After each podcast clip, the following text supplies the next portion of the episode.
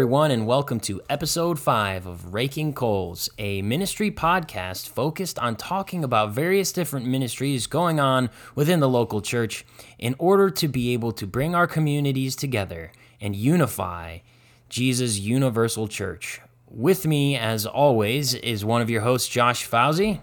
How is everybody doing? And I am Cody Haggard, and today on Raking Coals, we are going to be talking about our favorite ministry memories.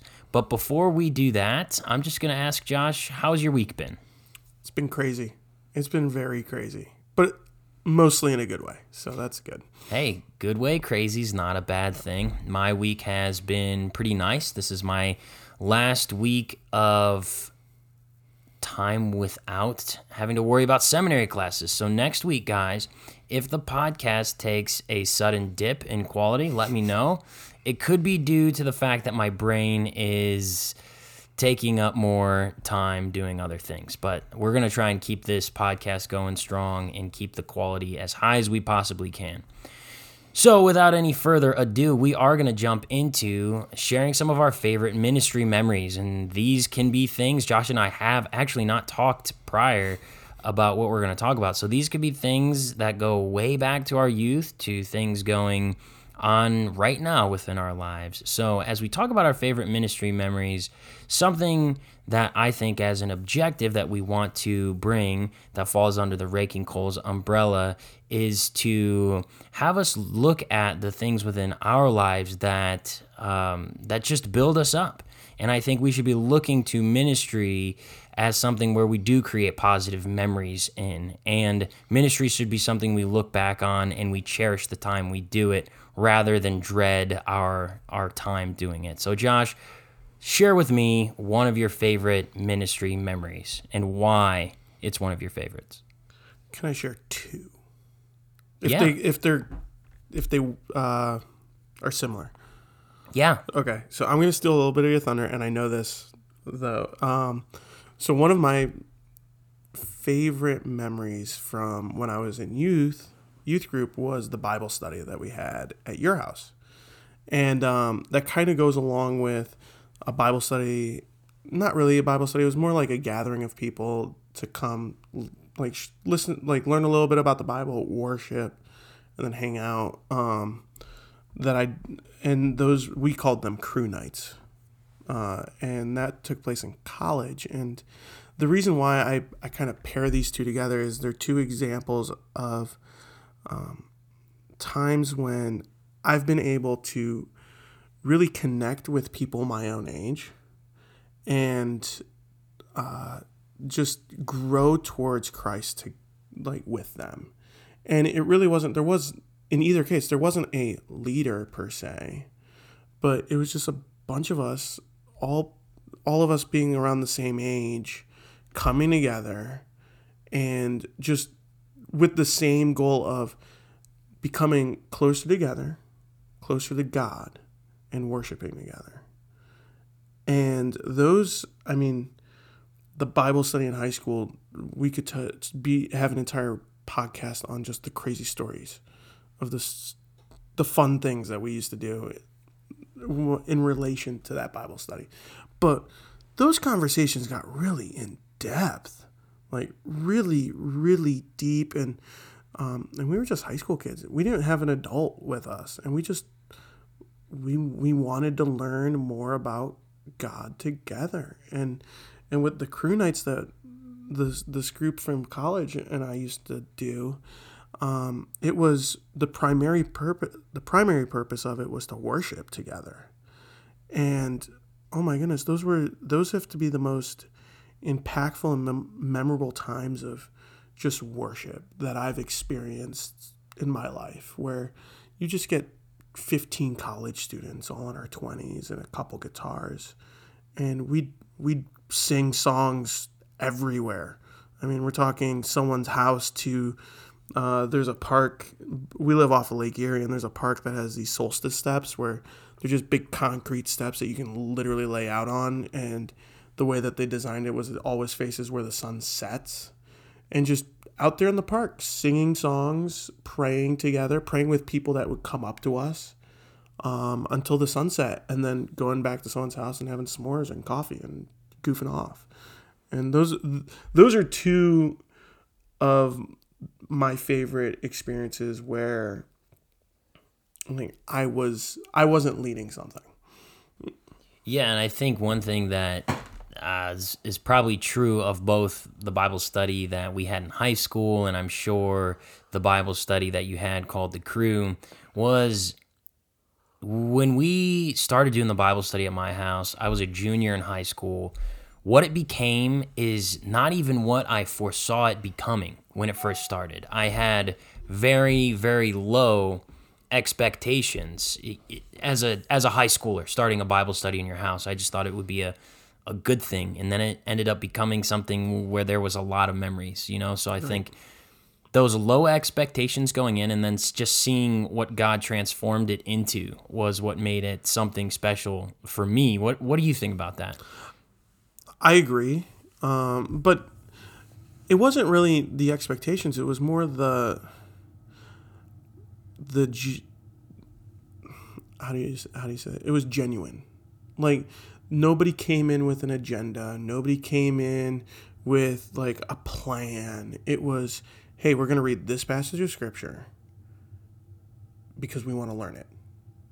And we want to learn it together. And I really want to listen and I genuinely want to hear how you how your perspective is compared to my perspective.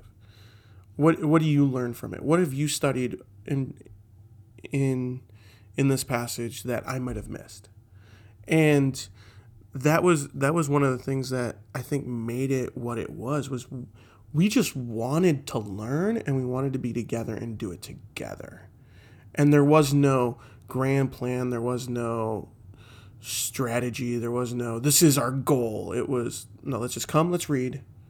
If the conversation takes 20 minutes, it takes 20 minutes. If it takes 2 hours, it takes 2 hours. We're just going to go until we're done with where we want it. Like we're we're going to go until we know this is where we're supposed to stop. Yeah, I I can definitely uh, concur with with the genuine nature of that Bible study and the lack of agendas and just it became it became God's community. It really did.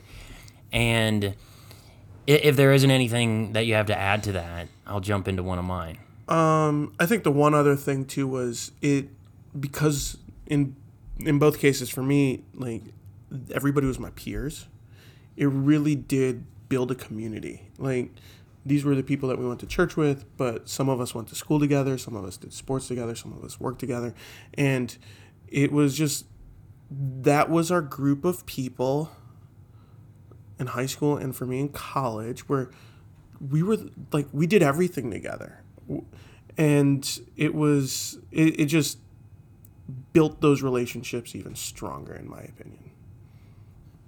Yeah, yeah, definitely. And then one of mine that comes to my mind, and this kind of goes in with what I think one of my love languages is. Those of you who aren't familiar with the five love languages of Gary Chapman, uh, it's definitely a book worth reading. It's a book worth being familiar with and one of those love languages is words of affirmation. Something that just goes a long way with me personally is uh, appreciation and thanks. For some reason, I'm just I'm a sucker for it, right? If you mm-hmm. if you tell me I, I did good on something or you thank me for something, that is something that I, I'll remember that. And two things that I thought this was done in a really well uh, thought out way, in a really loving way. I remember one time when I was I had finished my sophomore year in college and I had come back and done a internship at at Pathway, the the church I am currently youth pastor of. I had done an internship there and all the the helpers, leaders, students got together and we had just taken a picture together as a group and I didn't think anything of it when we took the group picture, but later on I got that picture and it was signed by all the students. I kept it with me in my college dorm. My wife and I had it hanging in our first apartment. It was one of those things where it was really cool because I got to look at every student in the group and see their thanks and their appreciation. And also with us kind of having a smaller group and seeing that by the end of the summer, it had just kind of exploded and the group had become something that was really, really fun and, and really unexpectedly big for what we were as a church. I think we were getting close to 30 students coming to our game nights and youth group. Uh, maybe maybe that's counting leaders and, and everything, but it was pretty close, um, which was good for us. And then another time that I remember just being totally surprised by what people in the church did for us. This was when my wife and I first went to um, Red Bank, New Jersey, and started our ministry out there where I was a family life director. There was something they did for us that I'd never heard of before, and this probably comes out of it being more of a traditional church, being a Baptist church, an American Baptist church. When we got there, the pastor told me that, okay, guys, we're glad you're here. Be ready Saturday night. We moved in on a Friday, and he said, Be ready Saturday night. We're going to have a pounding for you. I had no idea what that was. I had never heard of a pounding before. I had never been part of a pounding, and he didn't really explain it to me. And he did make sure to say, I think you guys are really going to enjoy it. And I was like, okay, well, I expect to enjoy this, and I expect it to be a fun time. But man, we got there, and people had brought us gifts. People had brought us gift cards. We had enough to do all of our grocery shopping, to stock our house with groceries. People had gone out and done grocery shopping for us, gotten us all the things, the essentials, all those things that you don't really like buying the first time you move somewhere. And everyone who was part of the church, all the active members were there, welcoming us, talking to us, and really just kind of being there for us, showing their support. And that was something that being a young guy right out of college, right into my first full time ministry uh, experience, having that type of love and welcome from a church, especially when most of the people there were probably much, much older than me. I would say most people there, most people who were actively part of that church were uh, into their 40s or older. And so that was really cool. It was really welcoming to kind of experience that love and just know that, hey, you're here you're part of our family now. And that was really that was really cool. I'll never forget that. I'll never forget that it was called a pounding. I will remember pretty much all of the things that we were given because it was all stuff that we knew we had to buy. And we just really enjoyed that. And i remember that clearly just being highly affirmed and highly loved. And that's something where i'll just kind of say in regards to being a ministry focused podcast that could very well be you as a listener, you listening to this podcast, your gift in ministry could be that of being just highly supportive of those who are in your pastoral leadership roles in your church. And that goes a long way. Showing that love, showing that appreciation for your pastor, it goes a long way. And trust me, it will be remembered and thanked. That's cool. That's really cool. Uh, I it's it's awesome when you ha- you find yourself in a community of believers that they they want to they just want to love on you. And that's something that like when you find that you just want to stay. There's there's no i don't i don't want to leave this group. And you just stay there until god moves you somewhere else. Mm-hmm. um yeah. I'll share i'll share i got a list so i got four more. Um, and we can condense that if we need to but um, kind of going along with the crew night thing, uh, something that came out of that and um, has been a memory for me is a uh, couple of the guys, two of the two of the people who were gonna who ended up being pastors at the at City View, the church that I go to. Um, they had come up with an idea and they said let's let's find a park on a map in inner city Cleveland and let's just go play basketball.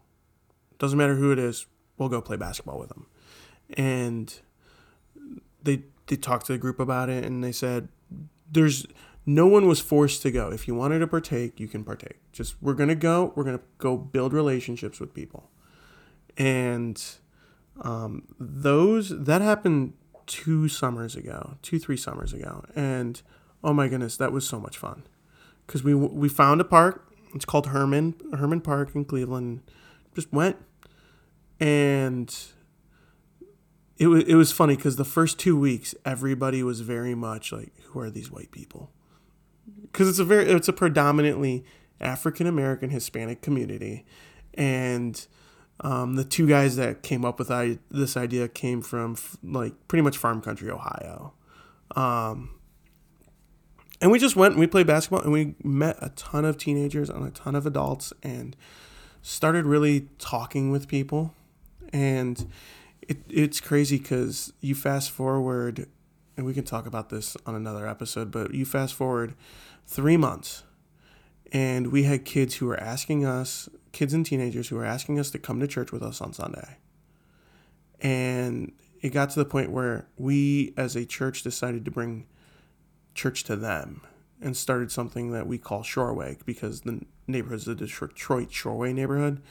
Um, but since then, I mean, we average, they average, City View averages 20 to 30 kids a week coming listening to a to a Bible lesson, worshiping together as a group, and then discipleship throughout the week. And one and the reason I bring that up is just number one, it was a fun time. It was a lot of fun. Um, it, it's crazy to when you when you are born and raised primarily in a suburban area or in an area with like uh, middle class to go into a lower income area and to just talk with people and hear the stories about what's going on in their lives. Um, that was that was very eye opening, and it blew a lot of stereotypes that I believe the suburbs instill in a lot of people about the urban areas of this country, and um, it's just crazy because I can name kids and just tell you where they were, where they were headed, and where they are now. And it's one of those things where it's like it you don't have to go and start like preaching. It's just go and get to know people and show them what you're about. And they're going to want to follow. And it's to me, that memory and that summer was probably one of the purest examples I will ever have of evangelism and and sharing without shoving, if you want to put it that way. Yeah, I think to kind of go along with that, and Josh, I think you can attest to this. I was part of, not was part, I am part of a Facebook group where it's a bunch of uh, pastors and staff members, mostly Moody alumni, mostly people who were my friends while I was there. And something that came up was a guy's preaching about evangelism, any suggestions from the group on things I should hit. And something that many of us said with our experiences in evangelism was that effective evangelism happens with building a foundation of relationships and, and trust, building that relationship and having a foundation of trust there before you're taking the person by the hand down uh, repentance way, for lack of a better term. And, and I think that, you know, the big Billy Graham crusade type of evangelism was effective, but also I think people went there kind of expecting to hear something of that nature sometimes if we try to do the elevator pitch evangelism, it's you catch people off guard and it's like, whoa, yeah, what are you doing, pal? Like that might work for some people, but very rarely have I heard of that being a positive experience. But what do you think, Josh? That effective evangelism is is definitely built upon a relationship first. Oh, Almost definitely. I I mean, my mind always goes to the apostles, and like Paul would just enter into a city get to know people, start talking.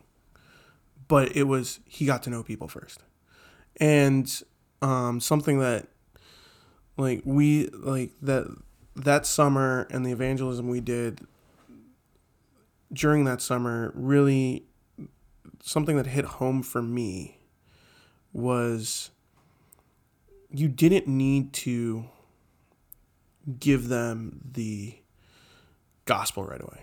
It was more people people looked at us and asked us and they're like you guys come from the suburbs what are you guys doing here why are you playing basketball with us why are you bringing gatorade or buying a couple pizzas why and it's really just like dude, you're important.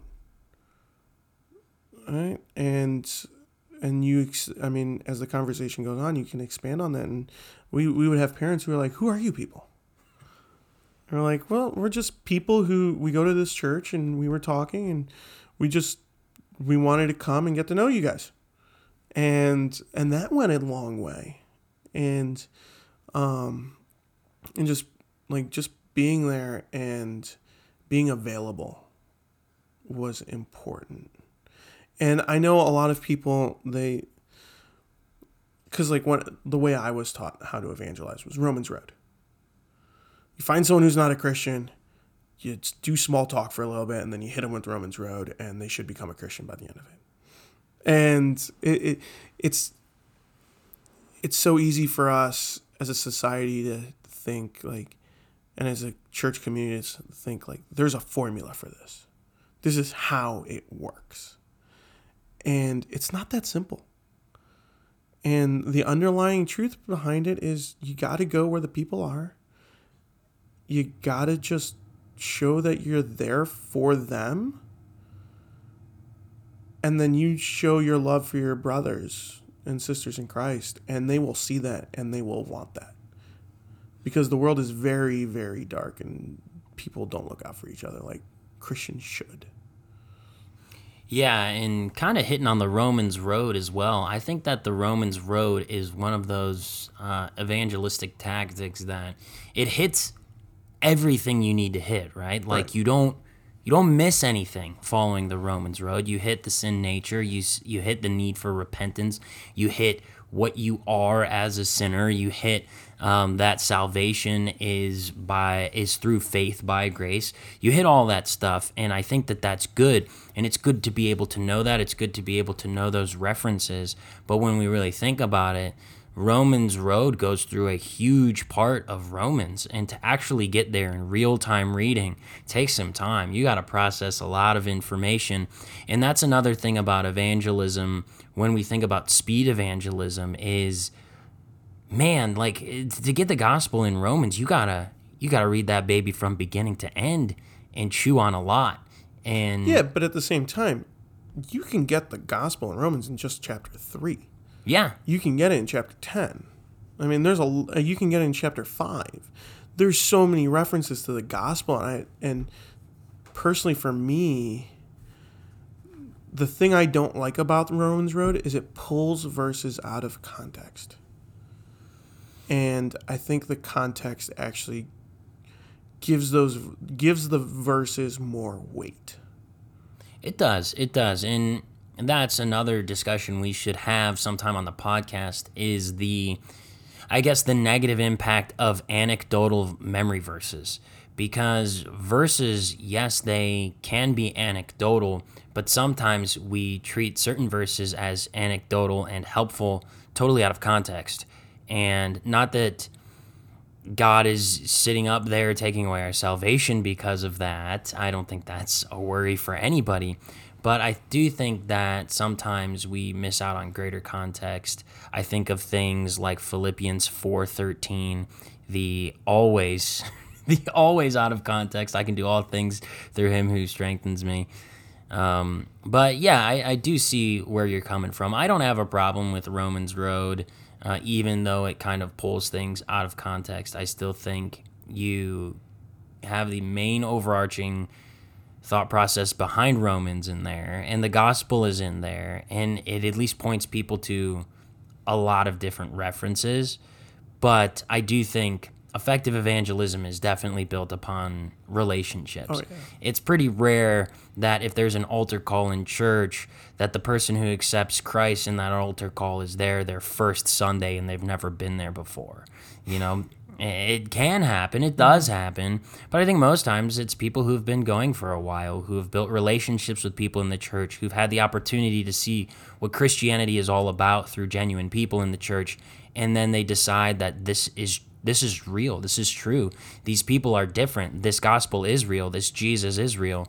And I think that's where, you know, relationships really matter.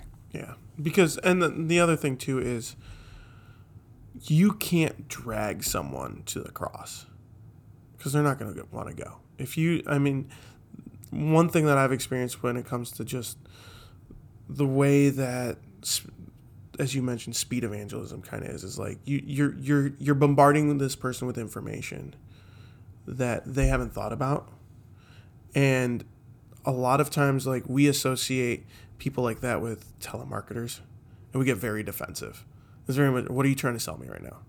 And um and we can we should probably talk about this in another episode but but it's it's the holy spirit's prompting and it's their decision ultimately. And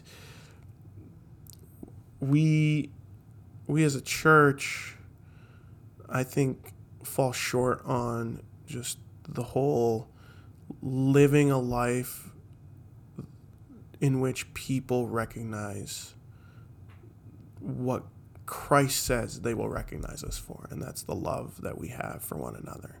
That's how people will know we are his disciples. And um, he's very clear about that. First John is very clear about that. We're going through that in youth group with our kids. And uh, I like talking about church unity, I, we have a tendency of very much competing against each other and kind of almost and being very judgmental towards churches of other denominations or even just local churches around us. And people look at that and say, why would I be part of that? Yeah. Yeah. And kind of moving on from the uh, evangelism talk here, I'm going to jump into one of my favorite ministry memories. And this isn't necessarily just one memory. I guess I kind of keep cheating on these, but just what I will kind of qualify this as is connecting with people who have moved away from a ministry that they were once part of with you. And I think about students who went to college, who made choices, and you connect with them later on in life, and they were one of your students in student ministry, right? And you just find out that they're doing really great. And you find out that God has really been working in their lives. And for me, that's really exciting because you spend so much time ministering to people and pouring into their lives and praying for them and then to be able to see where they're at and when it's a good place it's really exciting it's re- it's where you really see that hey this stuff sometimes takes time to happen. Sometimes these effects take a little bit of time to go to, to go through. And then uh, another thing that kind of was really fun for me was uh, about a, a, little over a year ago, year and a half ago, one of the girls who was in our Bible study with us got married. I got an opportunity to do her wedding and doing the premarital counseling with her and her husband and kind of seeing where she was at in life and seeing how they wanted to plan their life together under Christ and raise a family together. That's really fun. And that's where you see that all we can do as ministers is serve faithfully, and the rest is in God's hands because God does so much stuff in individuals' lives that we have nothing to do with. And that is worth getting excited over when you see the people who are part of a ministry, whether it's someone who serves alongside you or someone who is um, someone you're directly ministering to, and you just see them later on in life and they're doing so well, that's extremely encouraging. Now, when you meet people later on in life and they're not doing as well, that means we need to keep praying for them. And if they connect with us and they reach out to us, you got to be there just the same. I've had those situations pop up as well. And, and those have been opportunities to really reinforce the love of Christ. And, and so that's one of my favorite things. It's not necessarily one specific min- uh, memory, but I have so many and so many students I've had graduate and so many friends I've had who are doing really well. It's just really exciting to be able to connect and have those conversations and just be, you know, praise God for what He does in individuals. And it's important too to remember that you don't know the impact that you have on someone's life when you're in the middle of ministry. Um, Cody and I have a shared student that um, he was he was a handful as a teenager, and I got the opportunity to reconnect with him recently, and like if the issues that he dealt with in high school and like when he should have been in his freshman year of college. It was he was telling me that he he didn't believe us when we were telling him when we were teaching him in youth group and he found out the hard way that we were right or at least the bible was right and that there were consequences to what he was doing. And he really got his life together. And it like for me i was just like i'd been praying for this kid for years. And then just i was at a grocery store not in the town that we both live in. And i just had a child well not a child now a young man jump on my back screaming my name. And and it's just one of those things where you're just like dude what's going on? And he just talking and catching up and just being able to say like see now what are you doing and it like those are those are great times too and like you said the the ones that kind of fell off the wagon so to say so i mean it it just means more prayer Mm-hmm. that's really what it is Yeah. Yeah. um, kind of going along with that though uh, another memory that i have uh, kind of goes along with just the students that we've dealt with and it was the last youth sunday that we at pathway did right before you came back from red bank or no you were back from red bank you still hadn't come back and taken over youth ministry Nah, yeah, I, I, I hadn't, I hadn't been back yet. It was like the week before I came back. Okay, that, you had that. Yeah, and um, and I just remember we had like, so the the leaders of the church asked asked me if there was a way that the youth could run service for a Sunday, and like I talked to the kids about it, and they're like, well, maybe like, I don't know if we can do that. Like they were really unsure about it, and it was just it was funny. It only we we talked about it for like two weeks. We planned it out, and it went really well. And we had the youth leading worship. We had the youth running the cat like we have a little cafe with bagels and coffee. They were running that. They were doing the greeting.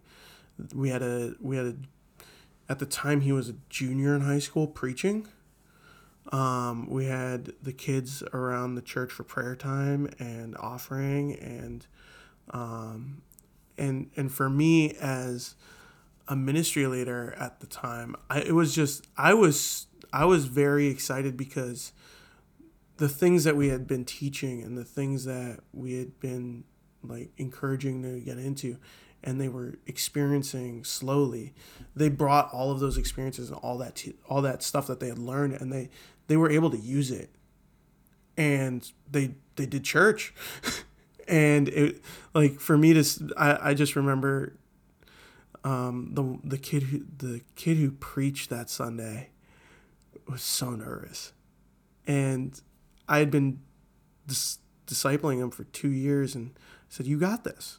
And we went up to the church at like eight o'clock at night with his dad and we just like we we went through his sermon two three times each night for two nights. And um, sunday morning came and i just remember afterwards he, he came up to me with this huge grin on his face afterwards going i didn't even need my notes and it like to me like there was a lot of pride in that but also it's it's it, it was just one example of this like them being able to use the tools that we had given them if that makes any sense. Yeah, yeah, and that's something that I think when you begin to see the people you've discipled begin to slowly become a leader and not even not even slowly become a leader but come to become come to the realization that they are a leader right? They kind of always have been and they've always had the qualities and the traits and then they tap into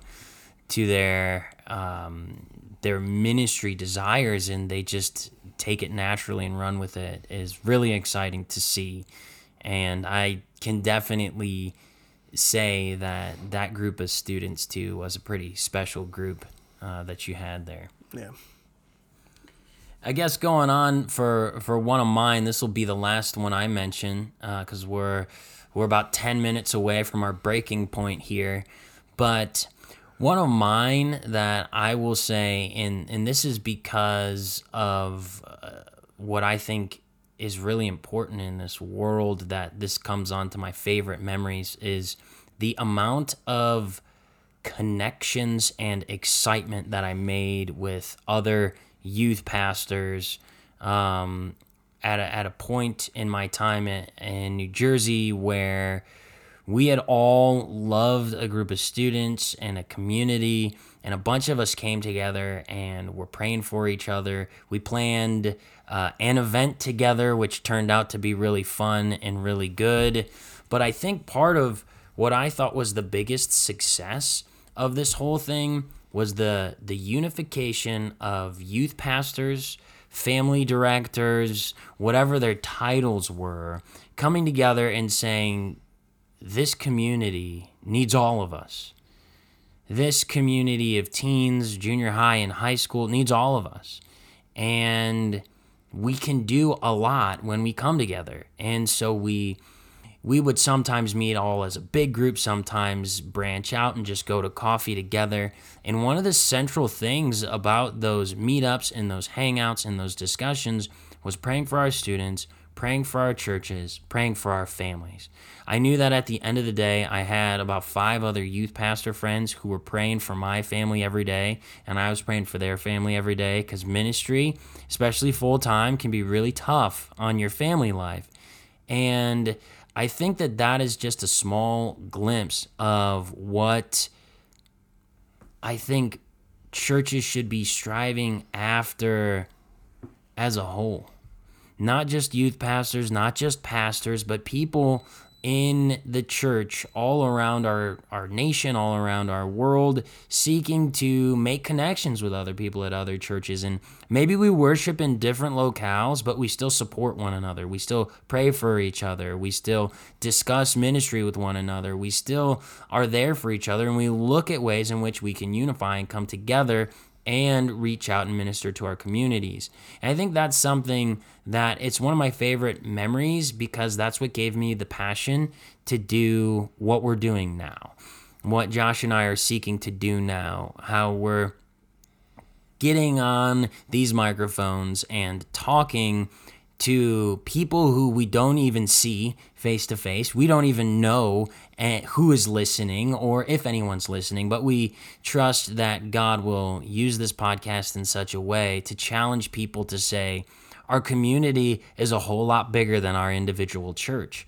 But there's a whole lot of churches in our community, and maybe we can work together. Maybe we can pray together. Maybe we can serve together. Maybe we can reach out together. Maybe we can struggle together in order to be able to, to advance God's kingdom, share the gospel, and serve the people of this world who God loves as best as we possibly can. So that's why it's one of my favorite memories, is because that's kind of where this passion was ignited, was in those groups with those guys. And that's my last one. that's really cool. You've you've talked about that, and that just sounds like a really good group of guys that you had out there. Yeah. I'm going to share one last story. And um, I was I was in Washington D.C. and I just met these two people at a church. Had no idea who they were. We had a we were at a conference and we had a 3-hour break. So we decided let's go to Cold Stone and eat ice cream and just talk. And we're I'll never forget it. We're we're sitting out on the patio. And I can tell you what ice cream I was I was eating, and this guy heard, overheard our conversation. We were just talking about just the churches that we go to. Um, all of us went to different churches. We all grew up in different parts of the country, uh, and we had literally just met maybe an hour and a half before this conversation happened. And this guy was riding his bike, and he stopped, and he came and he walked over, and he started asking us questions. And to to be put on the spot was kind of nerve wracking because like I mean, it's just a random guy who starts talking to you, and he he knew his Bible. He knew his Bible really, really well. Not a Christian, but knew the Bible, and and it was just we sat there with him for an hour, just talking about talking through questions he had, and I just remember it was one of those just really cool moments where here are three people me and the two of them, and we're a, like, cause we're unified under the same Christ, and we all know the at least the basics, basic tenets of the faith. We were able to answer most of his questions really, really well, and we. I just remember at the end he asked for us to pray for him, and we we kind of all left that conversation looking at each other like, this is what he's talking about when he when it comes to we're one family. We all are under one headship and we all if we're doing it right should understand the Bible the same way. And yeah, there's slight interpretations, but the basic tenets and the gospel, they're it's pretty straightforward. And um, I don't know, I just I think I think it's important for us to remember that even though we go to different churches, even though we might live in different parts of a, a region or a country or a, a, a like a nation, I mean, or a hemisphere, like we all are following the same person, and that person is Christ, and we all have that same Holy Spirit that's in us, and we can do some really awesome things when we're together that's where I'm going to leave it. Amen. And la- last note here, as you were talking there, I think about this. I'm not going to get political. I'm going to get, I'm going to bring up politics, but I'm not going to get political. We live in a country where when I wake up in the morning, I feel like every day our country becomes a little more divided. And I think as a church, we can jump into the pool of political division if we want to, or we can just say, that's not my road. I'm going to go down the road of unifying with my brothers and sisters in Christ all around this country. And as a church, maybe while we live in a time that is becoming more and more politically divided, we can show the beauty of unity and love under the person of Jesus Christ. And I think sometimes when culture is in a bad place, that's an opportunity for God to really show that his ways are different. So I don't know what you think about that, Josh, but I was just thinking about that as you were talking. Yeah, I I mean it we live in a world that's full of hate and a lot of people questioning what's right and wrong and what's moral and immoral. And the reality is, is that the church is probably at the probably positioned right now to be the most effective. It's been in a while because we know what's true. And we we often get sucked into the whole culture of politics because it's something that's easy to pick a side. Um, but the reality is is that God is so much higher than politics, and and what we he he's above all of it. And if we're striving to follow him, it really it puts everything into perspective. And instead of yelling at each other across the aisle, I mean, it's very much, dude, we're one family. And we shouldn't be screaming around the dinner table, essentially. there are things we can agree with, and there's things that we can't, and that's fine. But we should be striving to do what pleases God and glorifies him even more so. And uh, yeah, it's what's the Chinese proverb? May you live in interesting times. I've never heard that one, but I will take your word for it. so, guys, thank you so much for tuning in. Hopefully, you guys enjoyed our favorite ministry memories. And I can say, from my perspective, and probably from Josh's, we didn't hit all of them but we hit as many as we thought were appropriate to in our time limit here. So I want to thank you all for listening to episode five of Raking Coals.